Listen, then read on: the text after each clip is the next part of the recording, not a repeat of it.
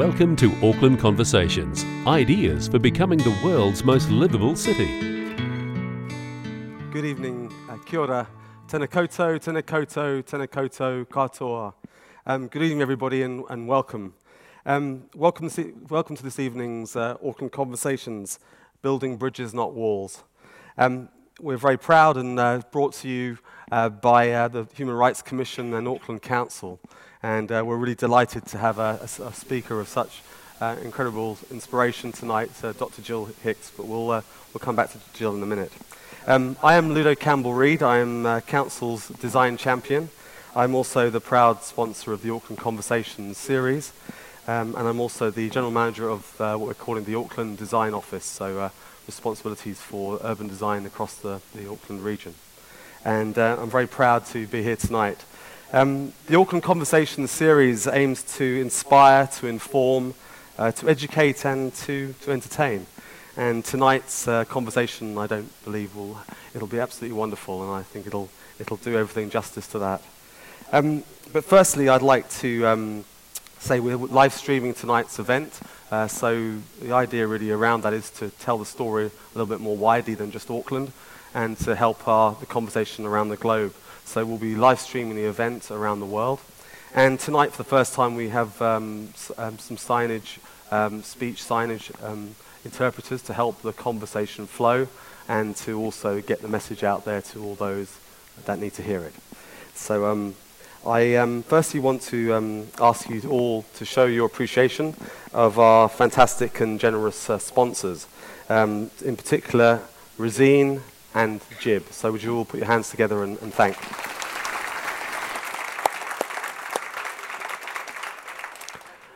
I'd also like to uh, thank, extremely thank our uh, program uh, supporters, and the names are all up on the screen. There's quite a few of them.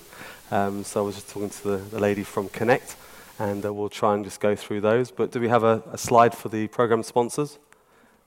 Here they come, slowly. Next slide, please.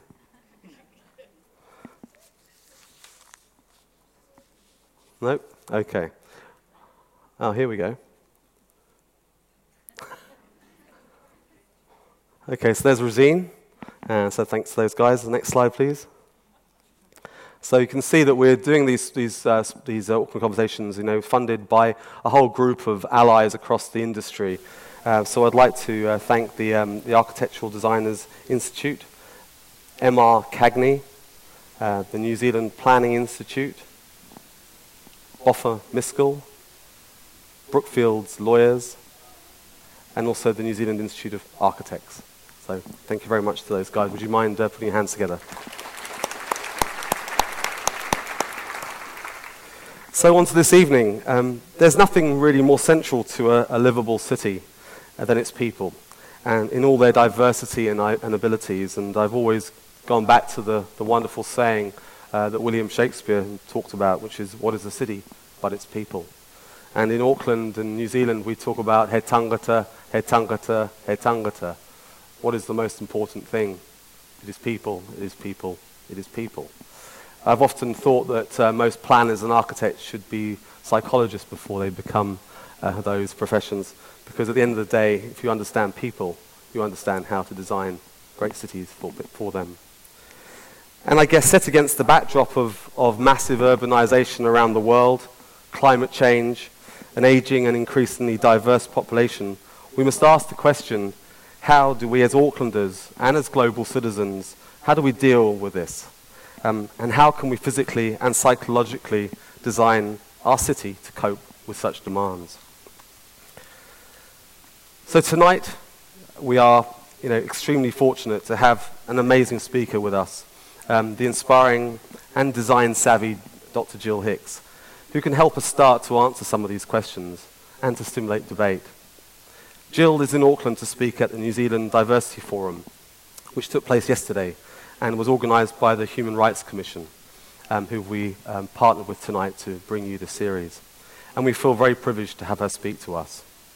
But before Gill comes to the stage, I'd firstly like to talk about accessibility just briefly not only as design champion, but also as a member of a, a group called the Fab 50 Network, which is um, a team that's been set up by the Be Accessible uh, Minnie Baragwanath and the team, um, have chosen sort of 50 prominent New Zealanders to champion accessibility across the country and across the region, and I'm just very proud to be a member of that, that team. Um, but before Gill comes to the stage, I want to talk a little bit about the Auckland Design Office and the plans we have around accessibility uh, and universal access in particular. Um, you may have noticed a small little stand at the back of the, the auditorium. It's, our, it's developing up a, a universal design hub. And um, the Auckland Design Office is promoting universal design as a fundamental requirement for delivering a livable city, which in part will help us address some of the issues that Gill will touch upon during her talk. As part of our department's disability action plan, and all council departments are preparing one at the moment, we have established a universal design forum which brings together professional institutes and in interest groups and organizations to develop a shared advocacy for universal design city.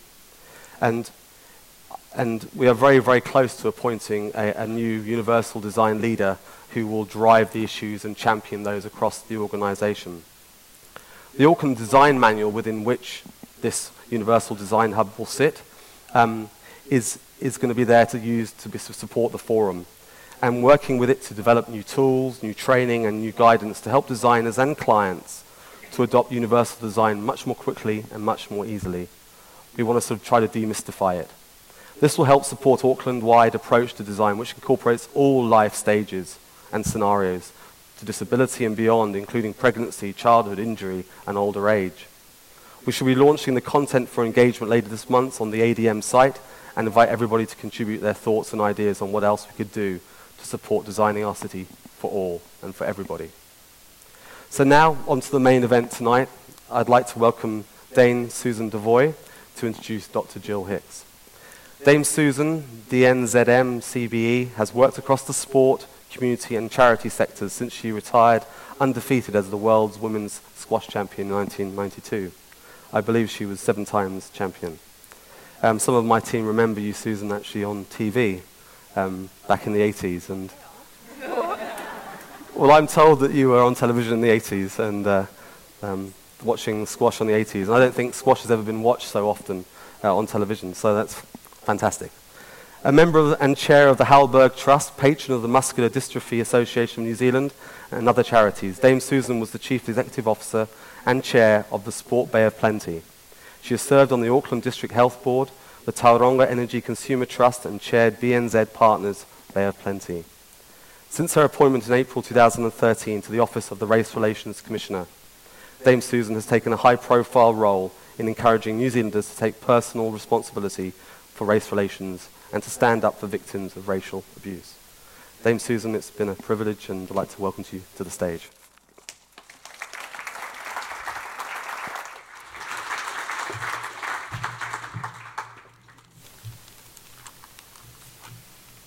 Uh, ngā mihi nui, ngā mihi mahana kia koutou katoa. Acknowledgements and warm greetings to you all.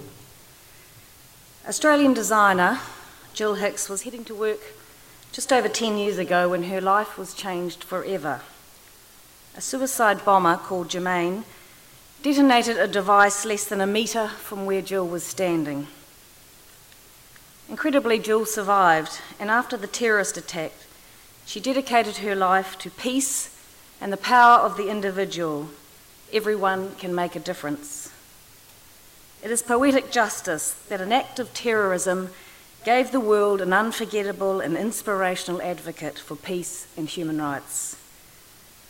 Two years after the bombing, Gill founded the not for profit organisation MAD, Making a Difference for Peace, a platform that connects people globally and encourages us to think of peace as a verb something that we have an individual responsibility to do every day.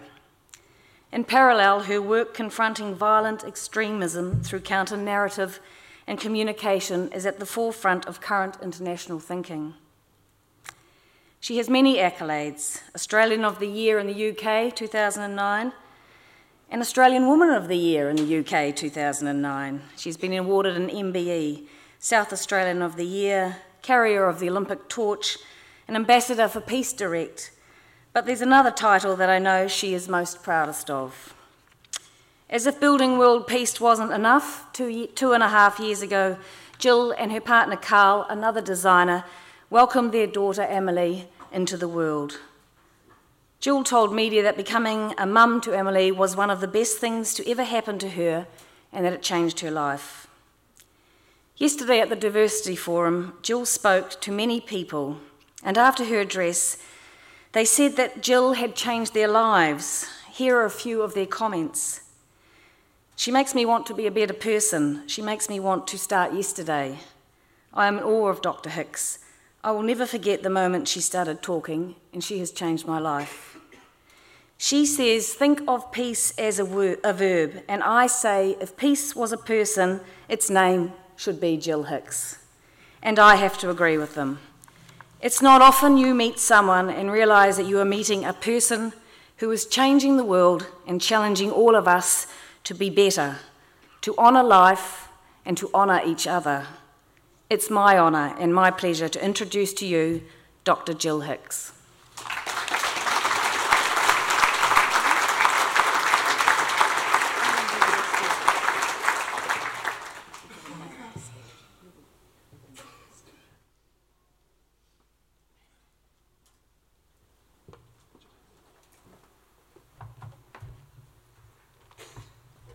Well, if that didn't already set you off into tears, I know that um, it certainly did me, and um, I possibly should join you with a glass of red wine sitting with you. Um, I find introductions very difficult to sit through, and mostly because I'm such an ordinary person who found herself in such an extraordinary situation. And never am I um, ever, uh, ne- I, well, I should say, I'm always mindful of the, of the great privilege it is to ever be given a platform. And not everyone gets an opportunity to share uh, their insights, their learning, their experience. So I am always grateful and always very humbled by the privilege to be able to stand and be able to stand before you. Um, also, this evening is a bit of a clash of worlds for me. So, I've had a, my own emotional journey of exploring who I was very much so 10 years ago prior to the bombing. And as Dame Susan very beautifully introduced me, who I am today as a peace builder rather than someone who worked within design. And this brought me to, of course, the, the title of this evening's talk A Journey. I've added some words. A journey of building bridges. And rather than saying instead of walls, I thought that actually it's about building bridges over walls. And the metaphor, the beauty of the metaphor in that piece and particularly hitting for me, being someone who used to work in architecture. So, building bridges and building walls was something that I was very familiar with. But the metaphor, I wasn't. Um, I'd like to talk to you a little bit about my life number one, as I call it. And that was the journey of a, a, very young girl, in every sense of the word young, who left Adelaide in South Australia um, went over to London in the hope of finding not just a job, but finding a career. And I, any of you who are familiar with London will very much know that London, in all her beauty and glory, is actually quite an unforgiving city. And there I was as a very young Adelaide girl, and I'd walk up to anyone who happened to be sitting next to me, or anyone innocently queuing for a coffee, or anyone um, innocently in my viewpoint at all. And I'd say, Hello, my name's Gill. What do you do for a living?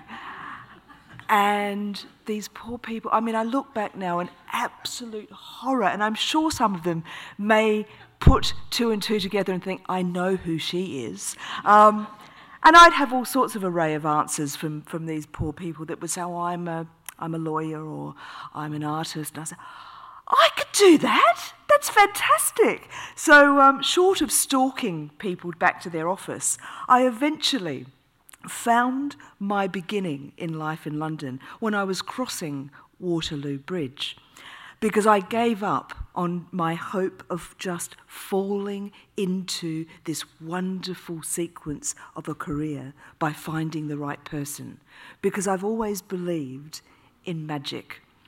So there I was on Waterloo Bridge and I was I was a bit emotional and I saw this building in the distance and it was the tallest building that I could see. And I said to myself, that is where I'm going to work. Now, I didn't know what they did in this building. and I had, to, I had that little moment of, what if they're a plumbing firm? That's okay. I can plumb. That's okay. That, it was meant to be. Um, and I walked over to the front windows of this building, and to my absolute delight, what did I see?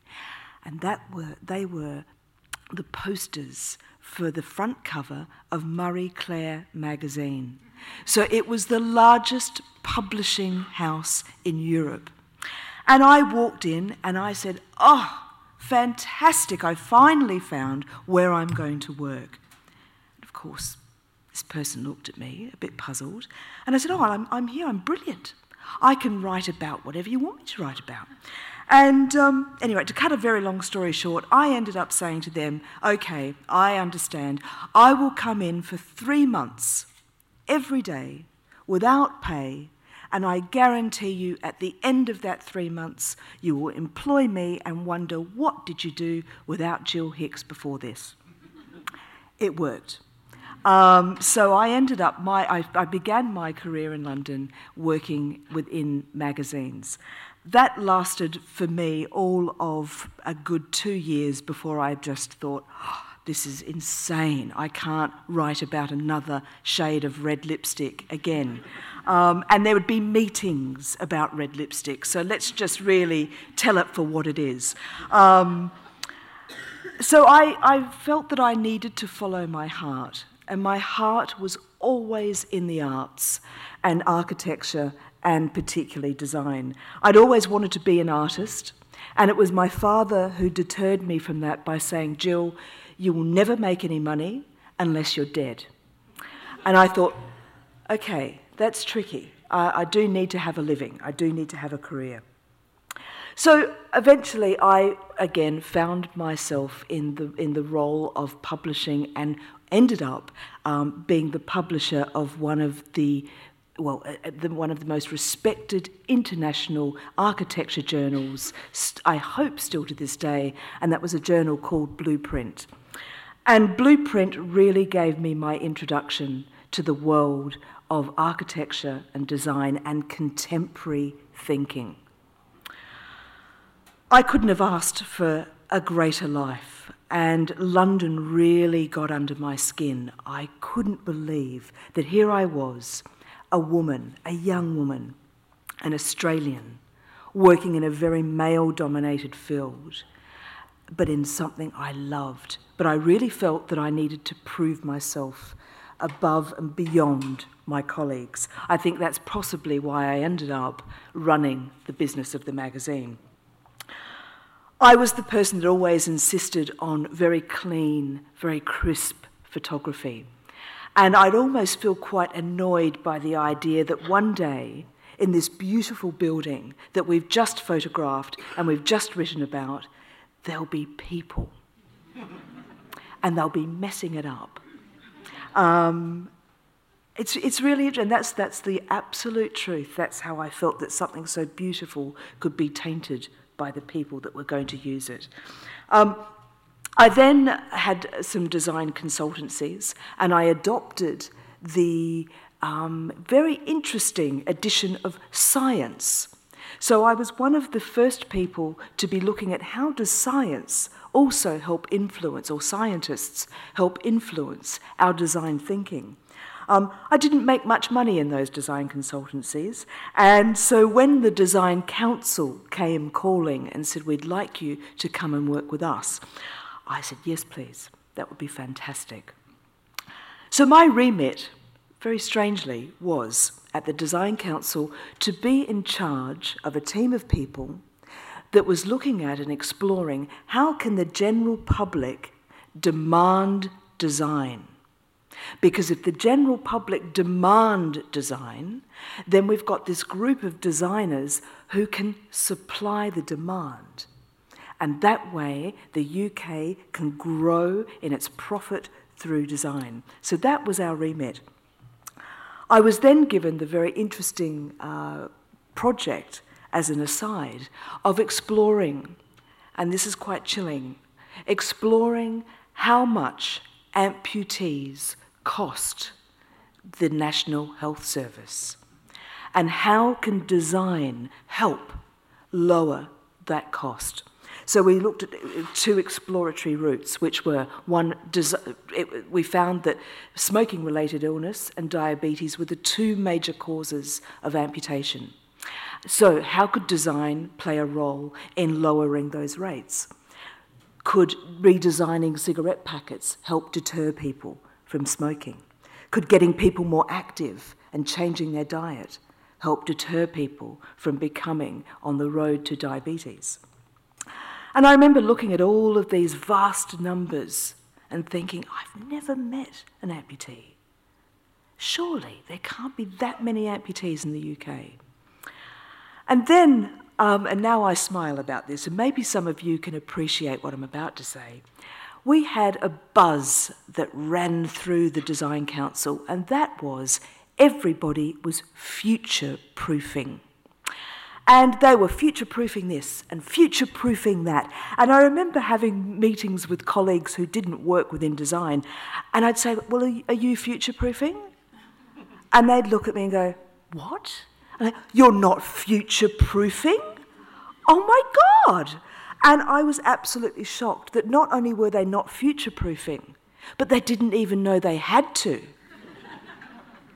How interesting how interesting hindsight is and how much I smile now to think, of course, there is no such thing as being able to future proof our future. I lived to work. I was always the first person in the office and always the last to leave. I had a personal relationship with all of the security guards. I'd bring in Christmas presents for their families and children, and I thought that that was something to be proud of. Coming through the other side, I now look at that life and wish that I had lived more. Is that going to work?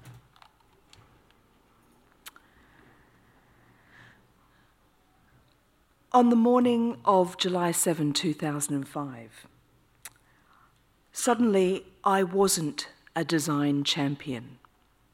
I wasn't someone who was a little hungover from the very fierce celebrations the night before that London had just successfully won its Olympic bid. And of course, I was getting excited thinking, well, what's our role going to be with design?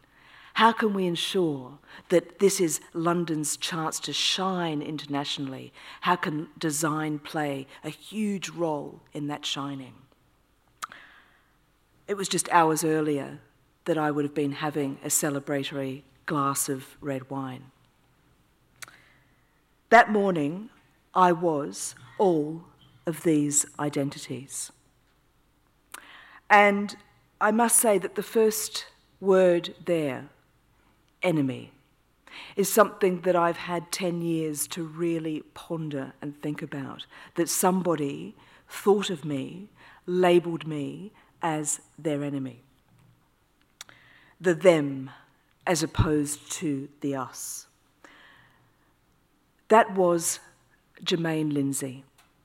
Jermaine Lindsay was a 19 year old suicide bomber. And he's taught me my very first valuable lesson from that day. And that is that I should never presume anything about another. He placed me as his enemy, and in doing so, he believed that he legitimized his actions. His ignorance, his arrogance, and his lack of empathy have changed my life and those around me forever. But he's taught me some very powerful lessons. The thing that I've pondered the most, though, over the last 10 years is he never asked me. How wonderful that we're sitting here this evening having a conversation. Because I didn't have the luxury of a conversation at 8:50 a.m. on Thursday, the 7th of July 2005. It bugs me that he didn't know me. He didn't know I was Gill Hicks. And his actions show me time and time again that no matter who we look like, what we wear, and I thought I was cool. I thought things didn't happen to cool people. It didn't matter. Nothing mattered. I was his enemy. I've often thought if we did have that conversation, what would have been the alternative? Would there have been an alternative? In the time it takes to just click your fingers, or even just to draw a breath, our world changed forever. And the only way that I can ever really take you through that experience and the impact of that experience is we are very conveniently situated this evening right by a body of water. So imagine in the time that you take your next breath that suddenly we are all in that body of water. We don't know how we got there, we don't know what just happened, but we are together there, and our only instinct is how do I help you? How do you help me? How do we survive? The next label, identity, priority one. Um, that was a triage ta- tag. And I remember vividly seeing that first light appear in the carriage. And that was carried by someone called Tracy, who I'll get onto in, in a little while. But Tracy was the first responder into the carriage carrying that torch. And I felt a touch on my shoulder, and the words yelled, Priority one. And absolutely every word of the truth, the little bit of Aussie character in me, with a still had a sense of humour in that time, thought that does sound a lot better than a two or a three, doesn't it? So I knew absolutely that I am out of there. Um, chillingly, though, I ended up as one unknown estimated female. And that particular label is the thing that's really got to me and indeed shaped my life going forward. Because what that label taught me and showed me was that people actually risked their own lives to come and save one unknown, estimated female. And to them, it didn't matter who I was. It didn't matter whether I was male or female. It didn't matter the colour of my skin. It didn't matter whether I had a faith or no faith at all. It didn't matter if I was rich or poor. It didn't matter if I worked at the Design Council or not. Nothing mattered other than I was a precious human life. And that has really sat at the core of my being since I saw that label in hospital. I then became, as you can see from my passport, Gill Hicks, an Australian national who'd been living in London for the best part of two decades at the time.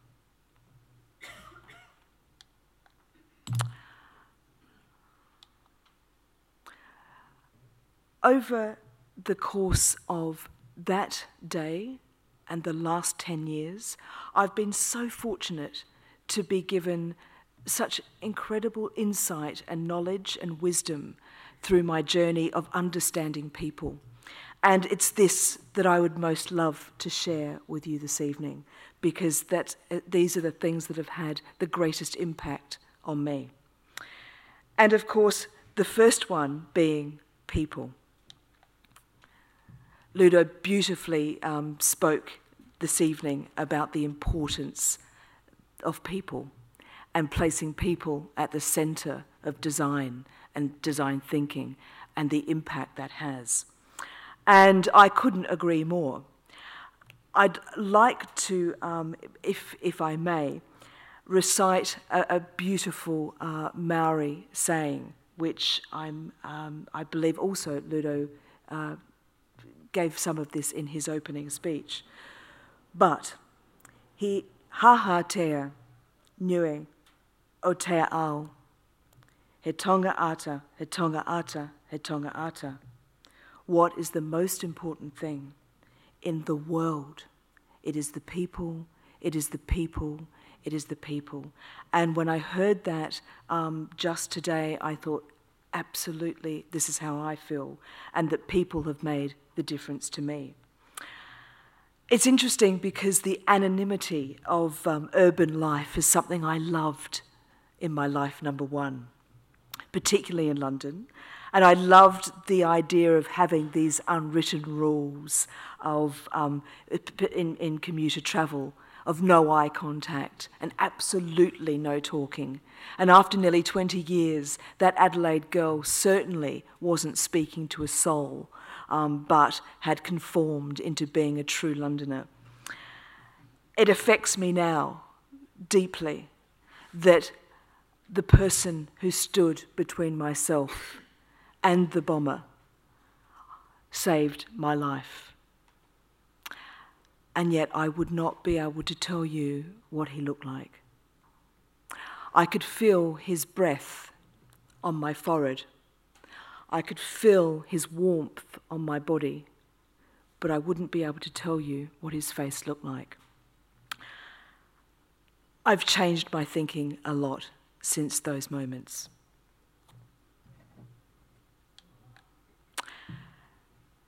Here's a very particular, poignant um, reminder for me, and this is one of my rescuers.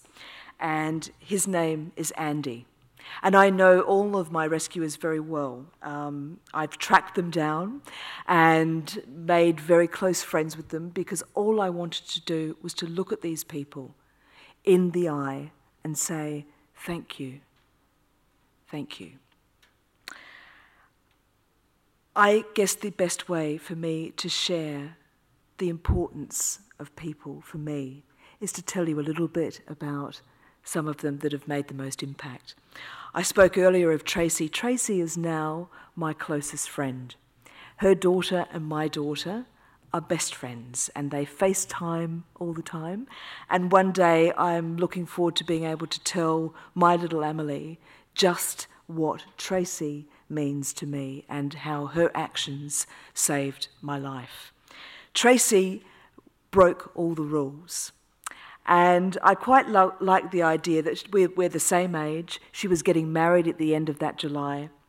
So she had a lot on the line. She had a lot to risk in risking her life. And Tracy, there was a protocol that, that day of no one up and no one down. And Tracy grabbed her paramedic kit and she said, Sorry, I'm going. And with that, every police officer on that platform followed her.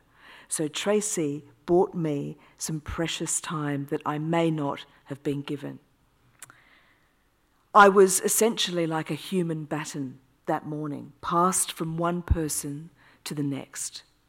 And again, it gets to me that it, all it would have taken is just one person to give up, just one person to do something differently, and my story may have been very different indeed.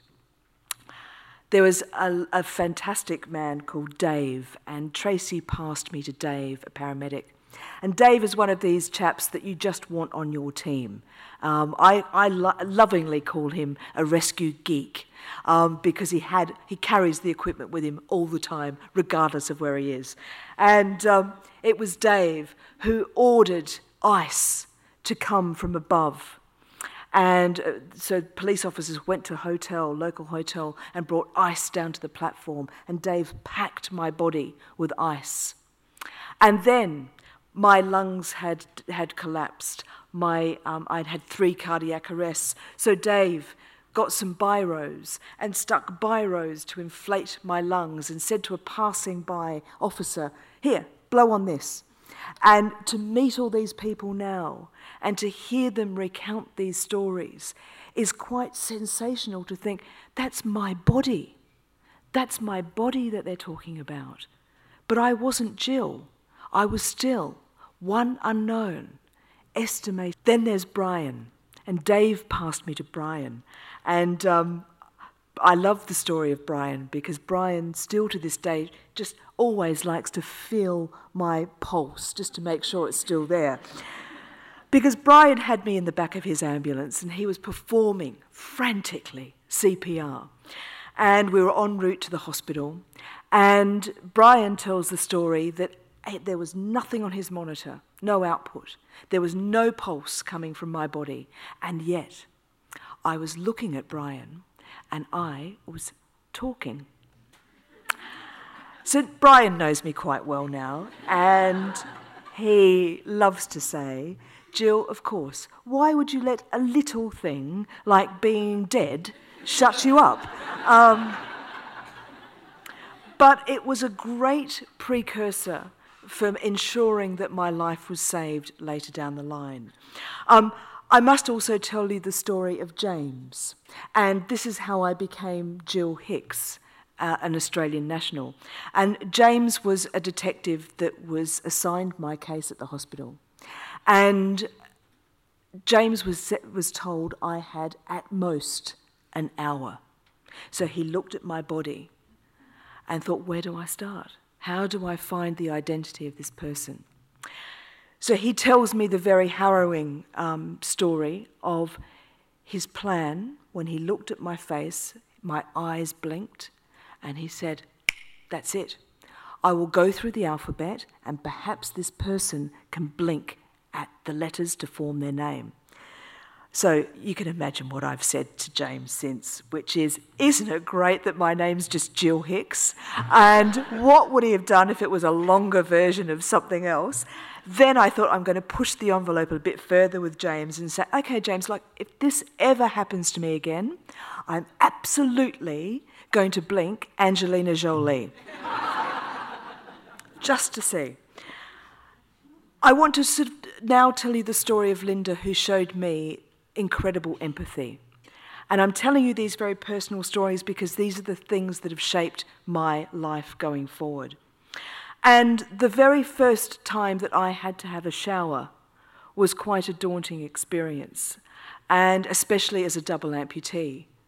I didn't know where to start, I didn't know what I was going to do, how I was going to tackle this. And a very wonderful and compassionate and empathetic nurse called Linda looked at me and she read my face beautifully and understood exactly how I felt. So she hopped into the shower with me in her uniform, in her scrubs, and there we were together, giggling like two silly friends having a shower.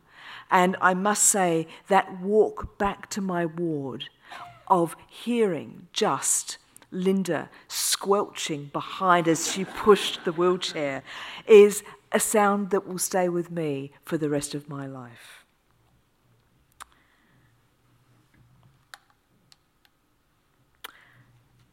There's a saying that really I think sums a lot up, and that is that someone somewhere is feeling the effects of something you have said or done. And it's our personal responsibility to ensure that our actions and our words are always from a position of encouragement and positivity because it makes a difference.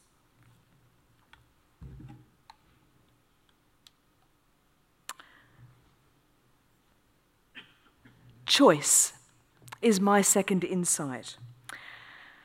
Wow, choice. Um, Everything is about our personal choice. When I understood this, it transformed my entire way of looking at my life. Because once I realized that actually choice is something no one can ever take from us. The world may change around us, events may collide to affect us, but we have always got the power to choose how we react and how we respond. And once I understood that, my whole life changed. Because I also then understood about change. And we do fear change. And when I saw this jar, um, I thought that has to go into the slide album because it summed everything up perf- perfectly. If you fear change, leave it here. Um, because we can choose how we navigate around the changes in our life. I've now adopted um, something that's made things a little easier for me, which is I should expect change to happen because change happens daily for me on a very physical level. But I should expect it to happen. I won't say I'll embrace it, but I'll expect it and respect it. So now I've added that change should be something that, that in addition to our thinking of expectation of death and taxes, should also come change. Change also um, I took as a positive for myself because I ensured that I gained a bit of height. Um, there's a very funny story about this, as you po- possibly would expect for me to say, and that is that you probably know, I didn't know at the time, that we are as tall as our arm span. Something I should have known and I didn't. So when the consultant came into my room to measure me up for my prosthetics, he said, Right, Gill, arms out, let's have a look at how tall you were. And I thought, crumbs. Um, so I was stretching as far as I could. But then I realized, of course, you can't blag a consultant. This guy knows what he's doing. So I, in my best Gill um, voice that I could muster up and my most forceful being, I looked at him and I said, I thought we could use this opportunity for me to take some positives. What's he going to say to that, you know? So he said, well, what, what were you thinking? And I said, Well, I was thinking, you know, six foot. I was f- just five foot before. Um, I brilliantly walked out of that hospital three and a half months later, standing an impressive five foot eight. And I must say, it was fantastic. So uh, there's not many things that's good about being a double amputee, but five foot eight was one of them. A little quote that I like to use in choice as well, and that is if you can, you should. If you can, you should. The next insight is purpose. Now, this is actually me doing a handstand, which was another, uh, although I'm Australian, I'm rubbish at sport. Um, so I feel very embarrassed being in the great company of Dame Susan. Um, because I am an absolute, I don't tan, I don't drink beer, I shouldn't be Australian of the Year in the UK, um, but I haven't told them, so hopefully the, the, live streaming of this event, this bit can be bleeped out. Um, what is our life if it has no meaning? What is our life if we don't have a purpose? What do we wake up every day to do? Who are we? Now, I know in my previous life, life number one, the thing that motivated me was who was I on my business card. That really mattered to me. In life number two, it's about what am I leaving as my legacy? What am I doing every day that leaves my legacy? So they're very different things for me. I now have a short film to play, if that's going to play. And it's silent, so I shall leave you in silence for a minute.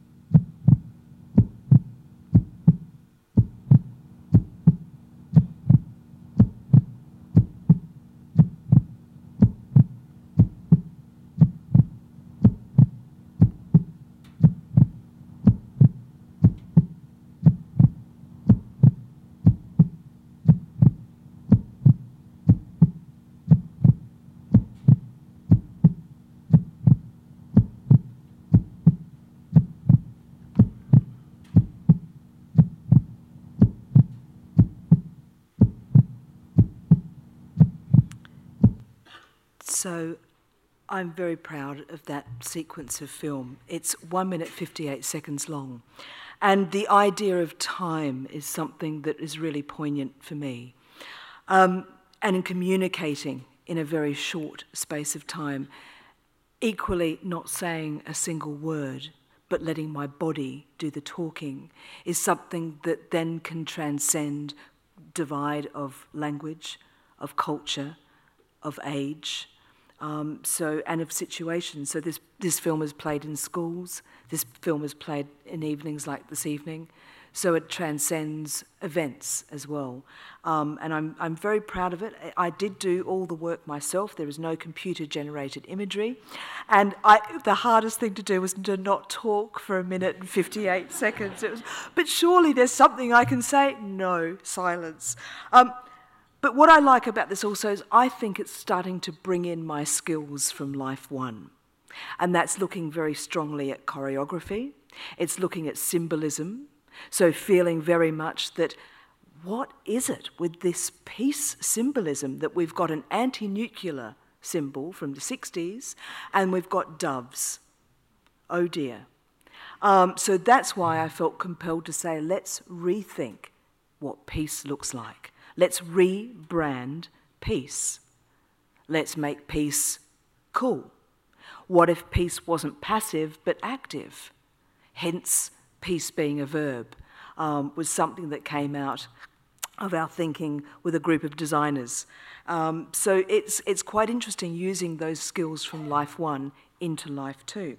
The other things that have still carried through from Life One is that I still wear black. And again, I'm quite happy about that, particularly working in the world of peace, that I haven't felt compelled to wear a different colour or to be colourful, but still nod my head to my past. Um, and I still have the same very bad sense of humour. So thank you for the laughter this evening. Um, I'm still very passionate about cities except now the built environment for me is something that should be serving the people rather than the other way around, rather than icons that create a landscape. And I think that we should be serving the people by absolutely creating the opportunities in which people can do what they do best. And that is to talk, to meet, to socialize, to grow together.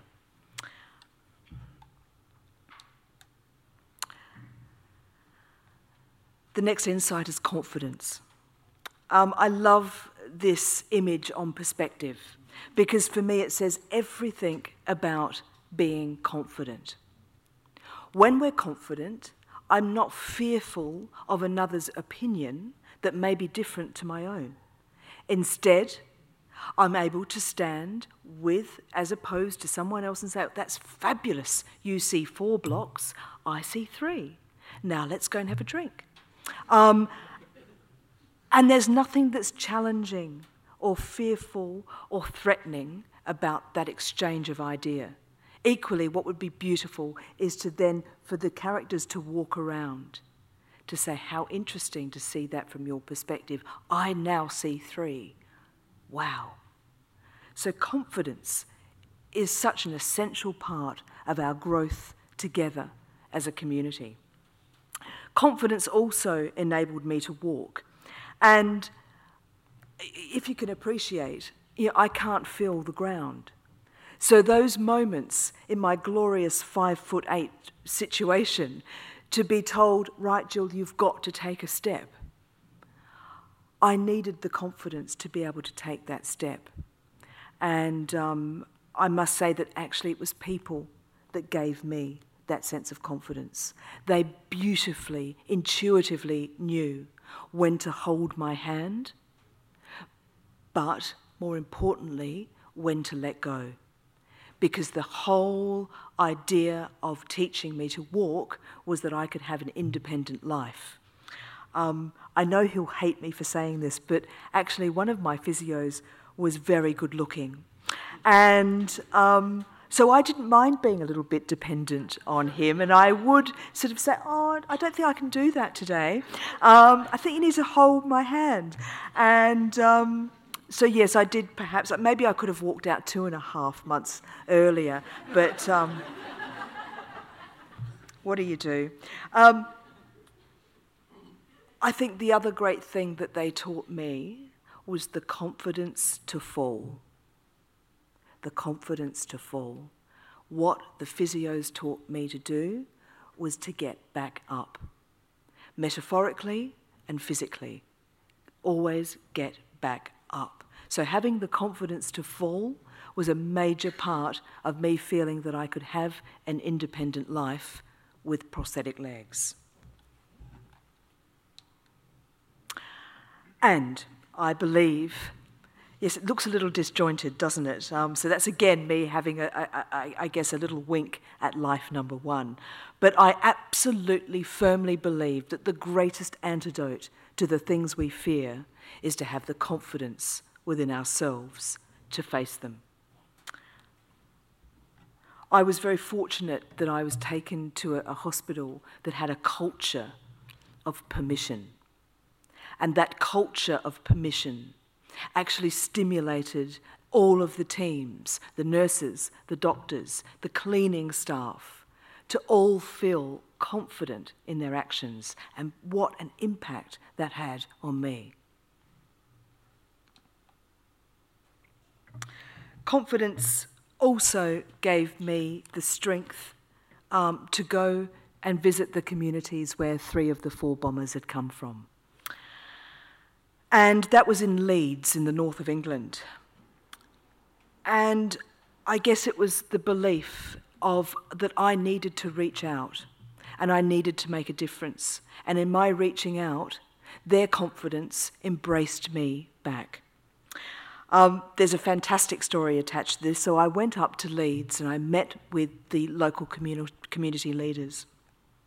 And we were all looking and exploring ideas, a little bit like a design process of exploring ideas of how can we work together? How can our unity offer us strength at such an awful time? And how do we mend divisive and divi- division um, within our communities? And so, one of the harebrained ideas that I threw onto the table, um, almost expecting the community leaders to laugh was I said, What if I walked from Leeds down to London?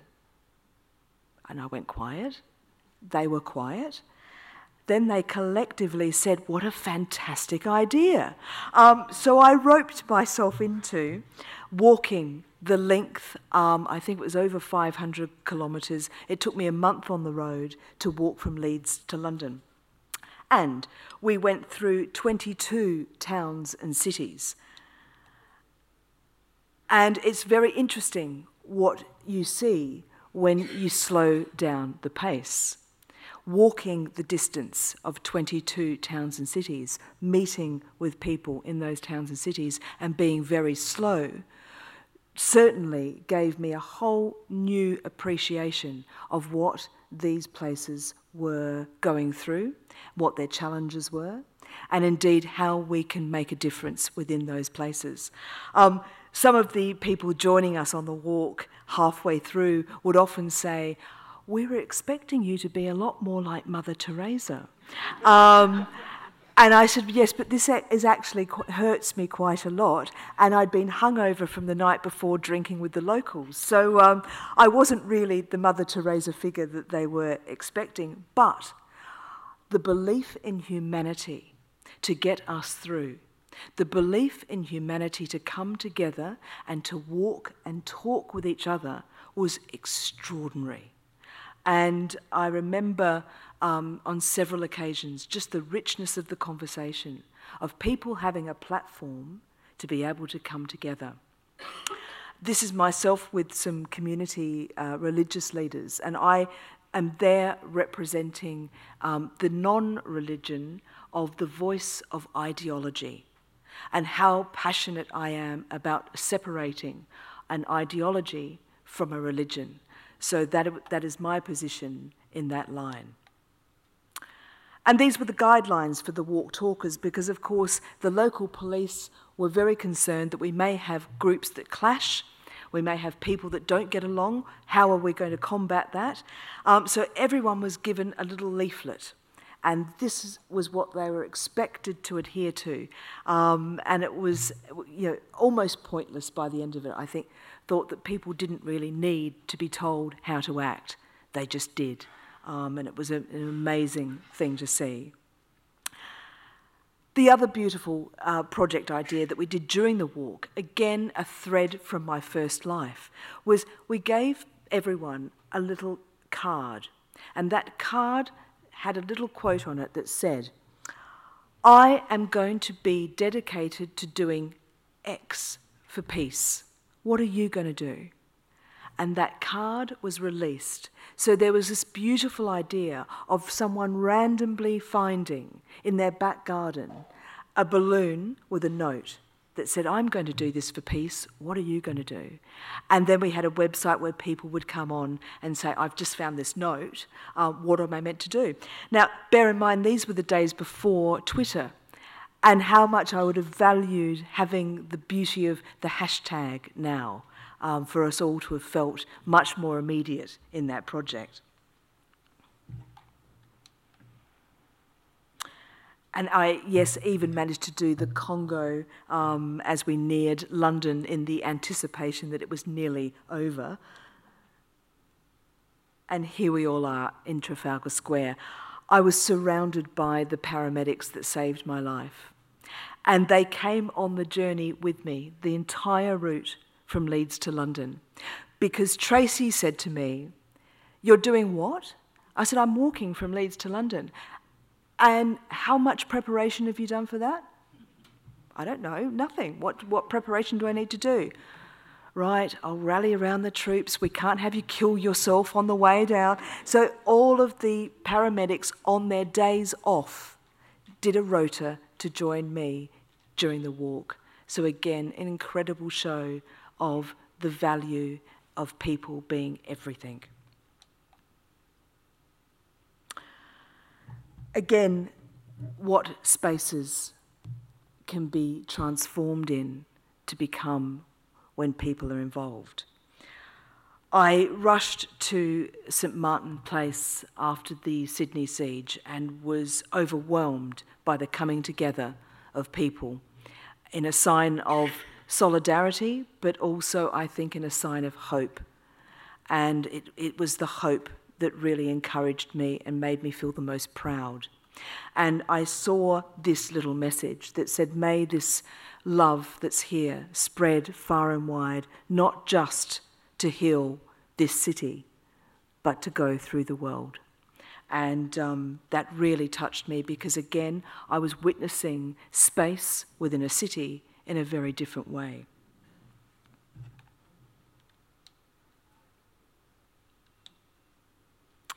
And of course, being the bridge is a very different um, idea for me now than it was in Life One. Following the I Will Ride With You campaign, I felt absolutely passionate about how do we sustain these messages. So, as, as brilliant as the hashtag is, they often offer us spikes in a moment where people can rally together for that day, for that moment, but it's not sustainable. So I was exploring how do we create a sustainable gathering. So a message of being the bridge was what we formed. And that was formed in Sydney with a variety of people, all from different cultural backgrounds. And we decided that we would send out a message to say to people wherever there are walls, be the bridge. Wherever there is division, be the bridge. Think about the bridge and the connection between an us and a them. Uh, very, very powerful, and that group still regularly meets. Um, even Emily there in the forefront representing the future bridging.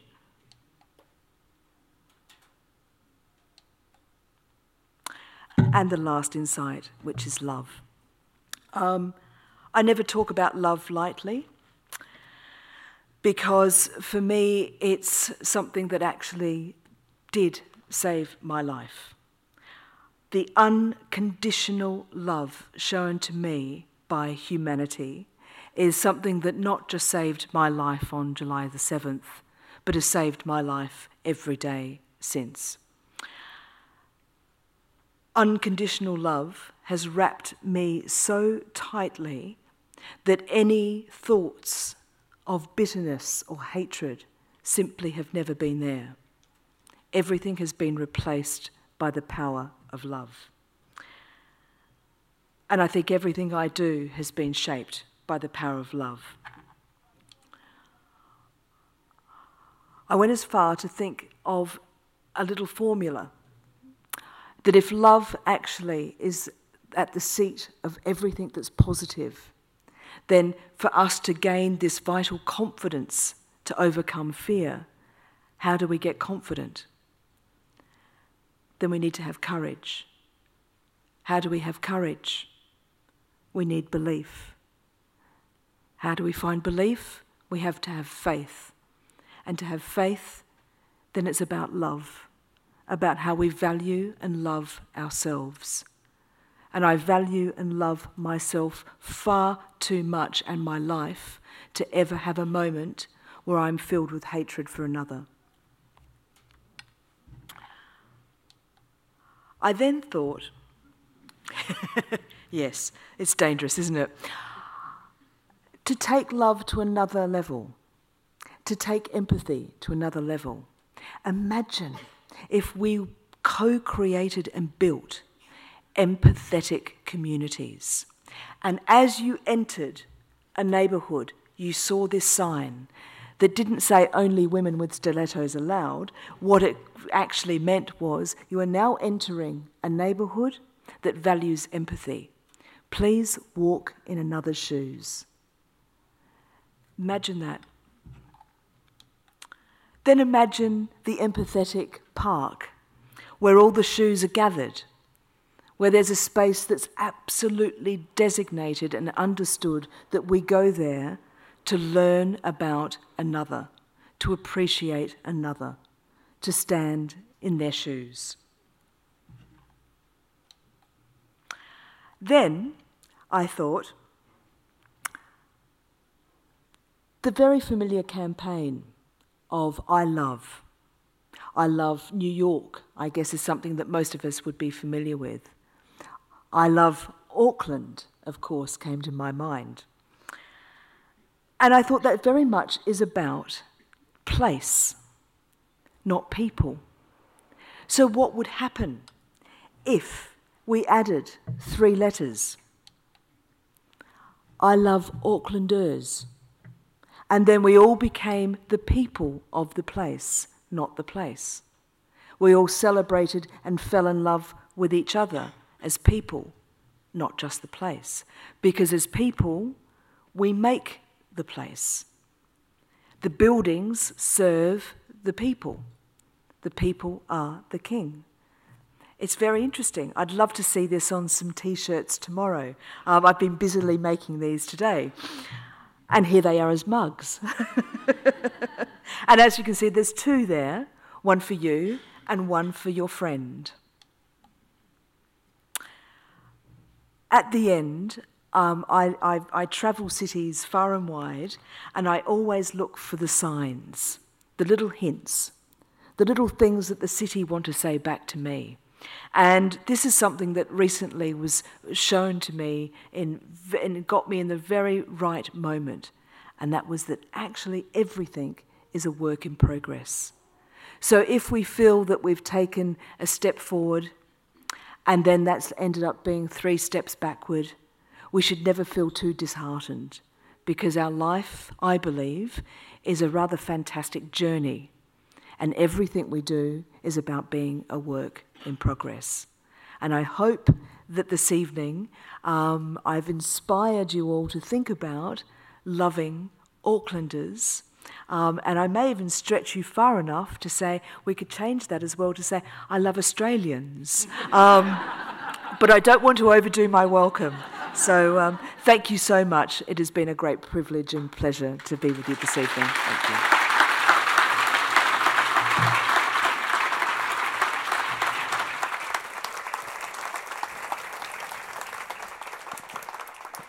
Here you are, Gill.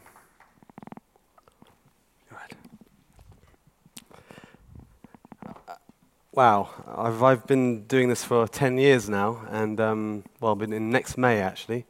I left London um, a year after the, the bombings actually, and I had a friend who was uh, who was sort of seemed to be caught up in in that last in uh, back in that time. I've actually forgotten about it a lot. So um, yeah, it's it's interesting. Once in a while, you uh, read a book or you watch a movie or hear a story about something that sort of moves you, and um, yeah, once in a while you meet someone who does it as well. So tonight we had a bit of a double whammy, and um, so thank you, Gill. That was that was great. So I'm going to try and um, uh, orchestrate some questions and a bit of a conversation, which is really what Gill wants to, to have here. Um, so I'm going to ask Susan to come up on stage as well, if that's okay, Susan, and perhaps we can direct all the questions, and I'll try to sort of uh, choreograph that as we go forward. So, um, would you like a glass of water there, because you've been chatting away for a while? You all right? Okay, so let's see how we go, and um, we'll have sort of 15 minutes or so of, of questions. Who'd like to go first? Who's, who's brave enough? Who's got, who's got the courage? Let's go for it. is Susan on? Is Susan mic'd up as well, or would we need a? Actually, maybe Susan can join me up at the stage here. Would that? Oh, you just share that. Perfect. Okay. So who'd like to go first? This lady here. Thank go for you. it. Thank you very much for coming. I just wanted to ask, what's the most common question that you get asked in all of these presentations that you do? I, I think the most common thing is is how am I so happy? How am I able to um, live such a positive life after after what's happened, and to work in the in the field I do, and how challenging that is. Um, so I think that's that's the most common question I get answered because, again, if someone had said to me the day before, "This is what's going to happen," and this is how you're going to live your life, I, I just would never have been able to comprehend not only just the physical adjustment, but how my life has completely changed. Sitting with you know, people who, who hold a very extreme view is very different than, than going to work in a very beautiful designed office and that my world has gone from a very crisp lovely um, scene to being something that's quite raw, um, but makes a difference. So it's, I, I feel that I couldn't get further apart from from what I used to do, which is why the little moments like this evening have uh, moments to celebrate for me because they they reconnect me to a life I once knew. That's great. Anybody else would like to? I wonder what Cantabrians might feel with the I Love Aucklanders t shirt. um, I just was just give a little catalyst for people might ask a question. It was like this yesterday, people were rather overwhelmed afterwards. Um, Gill not only came and spoke at the Diversity Forum, but like a lot of speakers, they come and go, do their bit and go. Gill stayed all day, right till the entire end of the whole um, forum. She watched all the community present, um, presentations.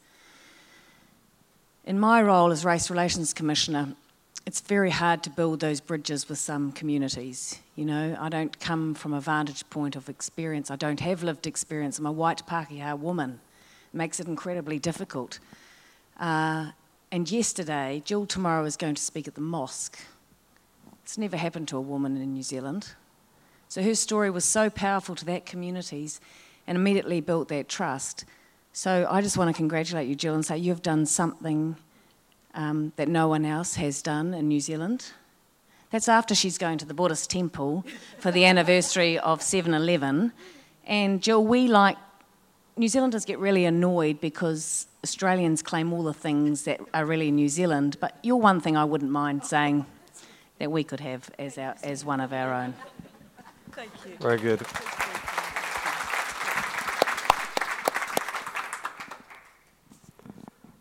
Gentleman right at the front. Um, do you want to do you want to shout or? Yeah, yeah, I could do that. Um, Great. Yesterday during the Q and A at the Diversity Forum, someone asked you what motivated you, and your answer was quite surprising and inspiring. I wonder if you could share it with us today.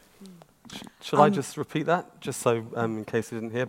Um, yesterday, when Gill spoke at the Diversity Forum, um, um, you were asked what, what inspires you and, and what drives you, and um, there's, there's a question.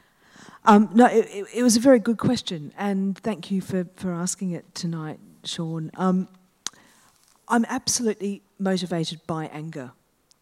I'm so angry. And as the years go on, and now the days go on, especially now I'm the mother to a, a, a very lively two and a half year old toddler, um, I can't run after her, and that frustrates me and makes me very angry. So it's the senselessness and therefore the motivation that using anger as a positive motivator to keep me going, to keep me working in a field that's very difficult to find um, immediate feedback and rewards. I don't know whether I'm effective or whether I'm not.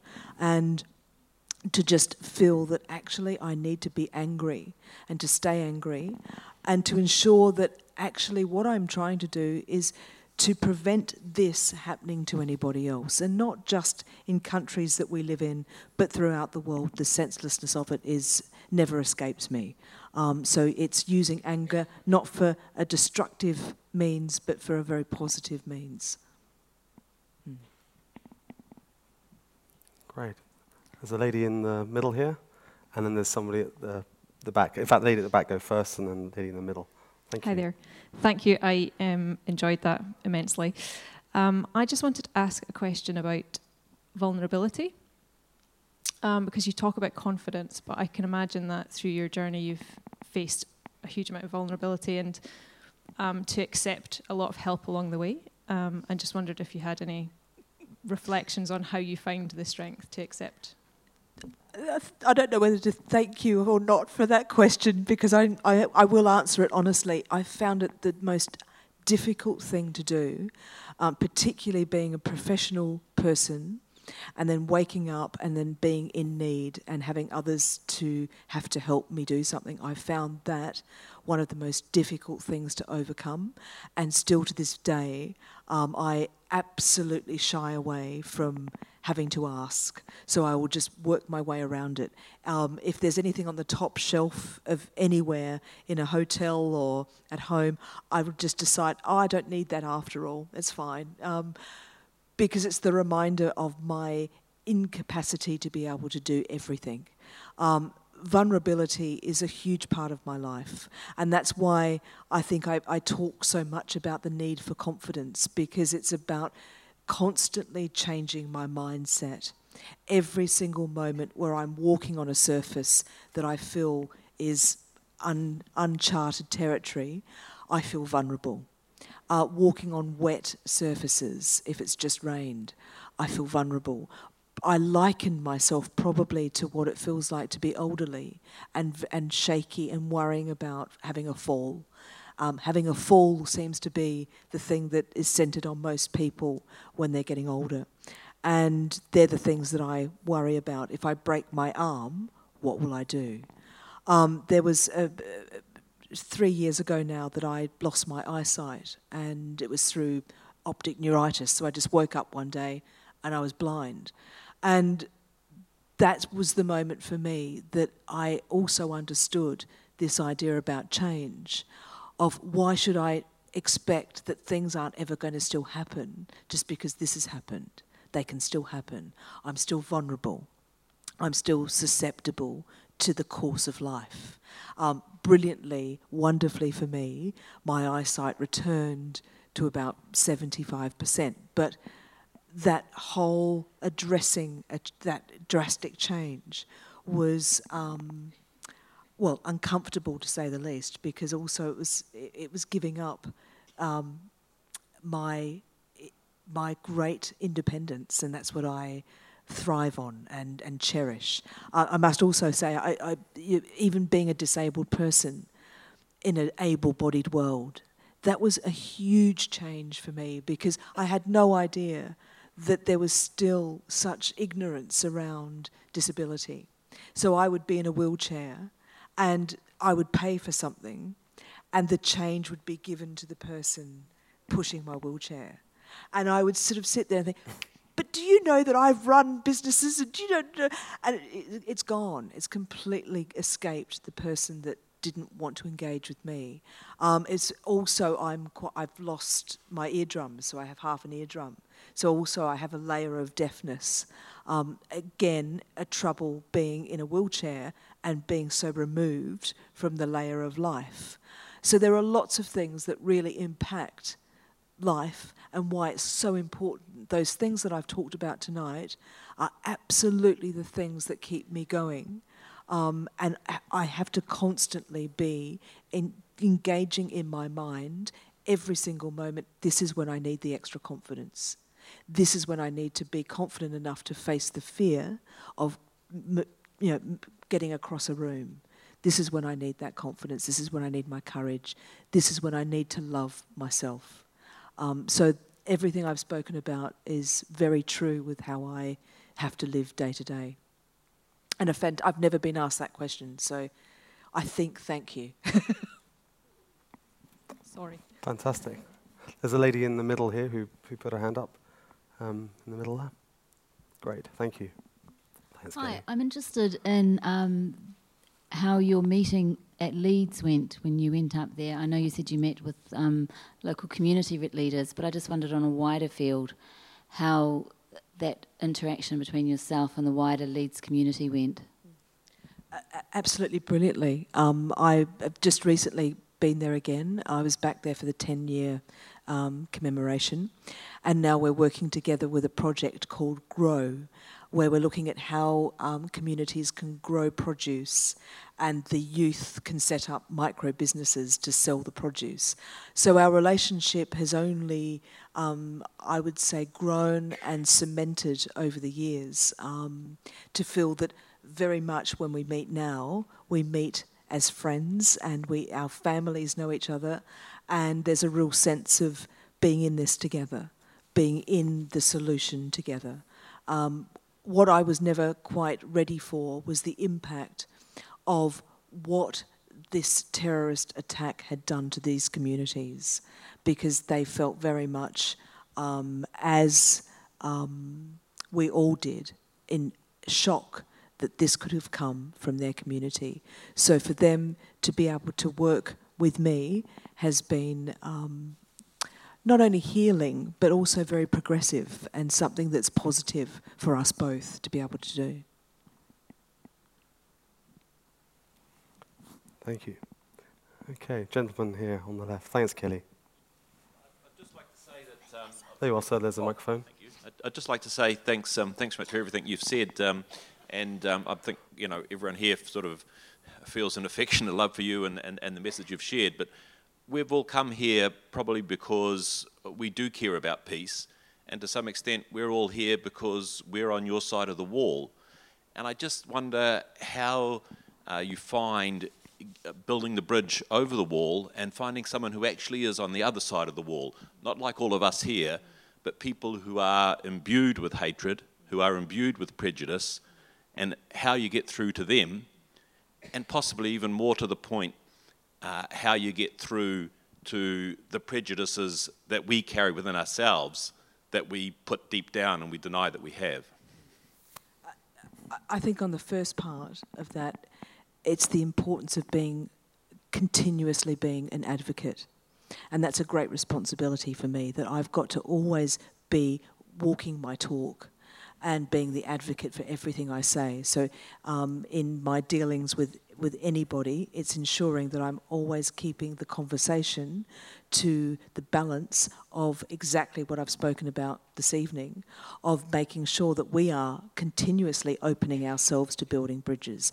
Because walls for us, yes, they keep people out, but they also keep us insular and in and not expanding our own ideas of things. So when I'm talking with someone who isn't, who I'm not preaching to the converted, it's about challenging this idea of right and not ever going into the conversation of presuming my righteousness and opening up to say, let's explore your idea of right. And that's why that slide of perspective is so powerful for me because someone saying, I see three, I see four, is exactly the same conversation I have with people that hold a very different idea than me. And sitting with someone, the power for me is having lost both legs because that opens the conversation to a whole other level. I'm never sitting at a table with hatred or bitterness, and that's again what the expectation would be. So they're joining me in a conversation, expecting me for my very first question to be, why? And I would never ask that. What I look at is how do we create a world together where we can both raise families in confidence that we can live a life without having it cut short by a senseless act. And how do we do that together? And it's about listening as much as I talk and trying to find that common ground. There's always common ground. Um, I found that most powerfully on the walk of getting people to come together. It's always about finding the common ground, and it's always there. You've just got to keep having a long enough conversation to find it. Once we've found it, it's like witnessing light bulbs going on, and that's the exciting part. Now, that journey, that conversation could take years. Um, and so in some instances, it has taken years for me. And this is where the motivation of being angry has to keep me there in the conversation. Otherwise, I say, oh, this is too hard. Um, so it's, I always, I absolutely believe that we can overcome this, but you, I also believe that we can't bomb an ideology. That an ideology is about ideas, and ideas that live very firmly in people's hearts and minds, and we need to match that with very different ideas and bring people on that journey. It's a long game there was a um, during the walk there was a, a I was privy to a listening to a conversation of two people that had lived across the road from each other for 10 years. Um, he was Muslim, she was non-Muslim. And the first thing this woman said to this man is, well, you lot don't like women. And he said, oh, madam, look, uh, that's so wrong. I do like women. I haven't said good morning to you. I haven't greeted you because I felt that you didn't want me to engage. So I just have, have left it, kept myself to myself. I didn't hear what else they were talking about, but within about 10 minutes that they were chatting, I did hear them say, What about the rubbish at number nine?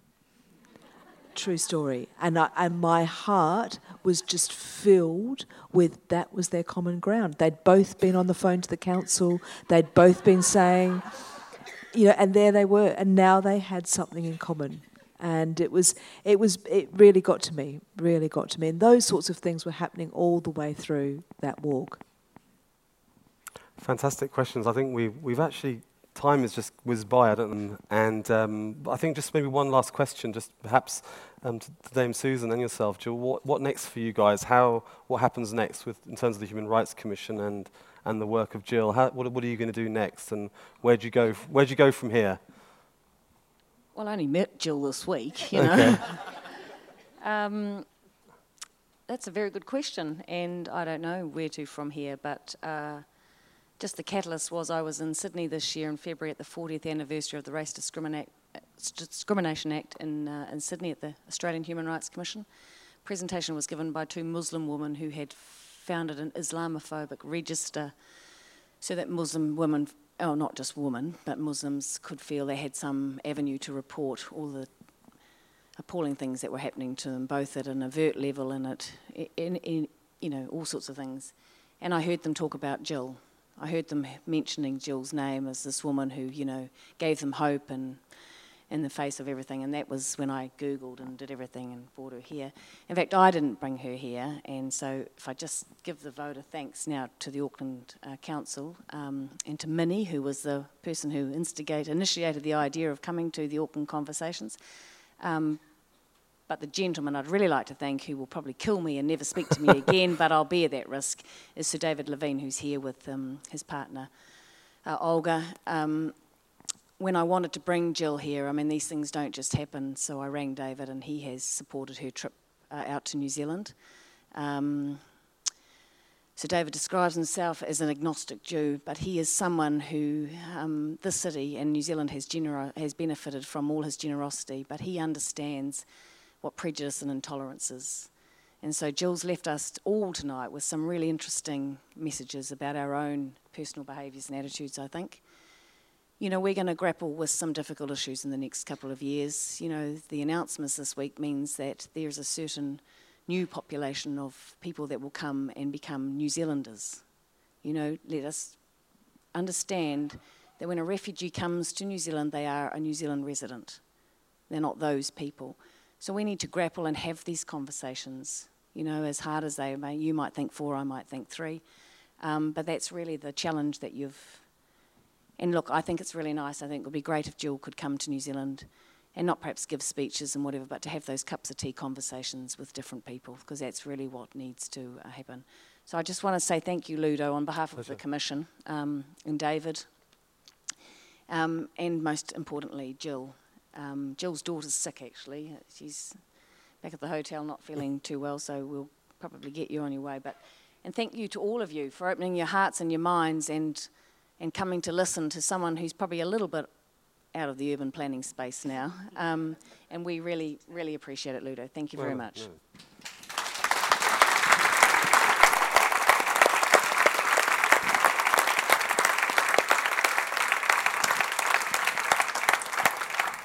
Wow, what a night. So just, it's just left for me to thank you all for coming tonight. Um, thank you to our, our, our, sponsors as well. And um, I just want to give a big hand to the, uh, our wonderful uh, sort of, I suppose, la- sign language um, um interpreters who, uh, this is the first time we've, we've done this, I think. And um, yeah, so thank you. Would you mind putting your hands together for them?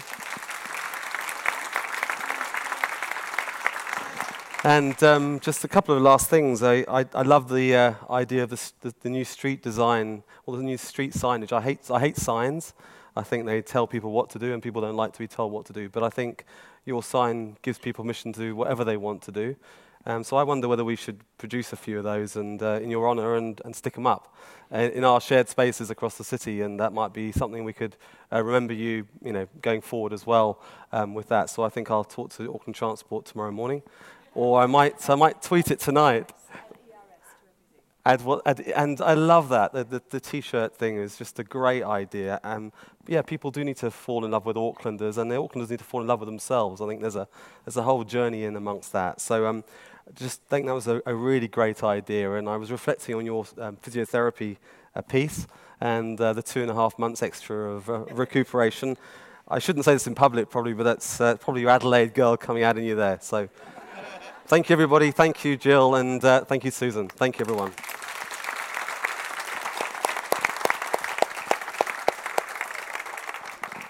Thank you very much. You've been listening to the podcast of Auckland Conversations, brought to you by Auckland Council and our sponsors Jib and Resene. For more information, visit our website conversations.aucklandcouncil.govt.nz. Auckland Conversations is proudly produced by Tandem Studios.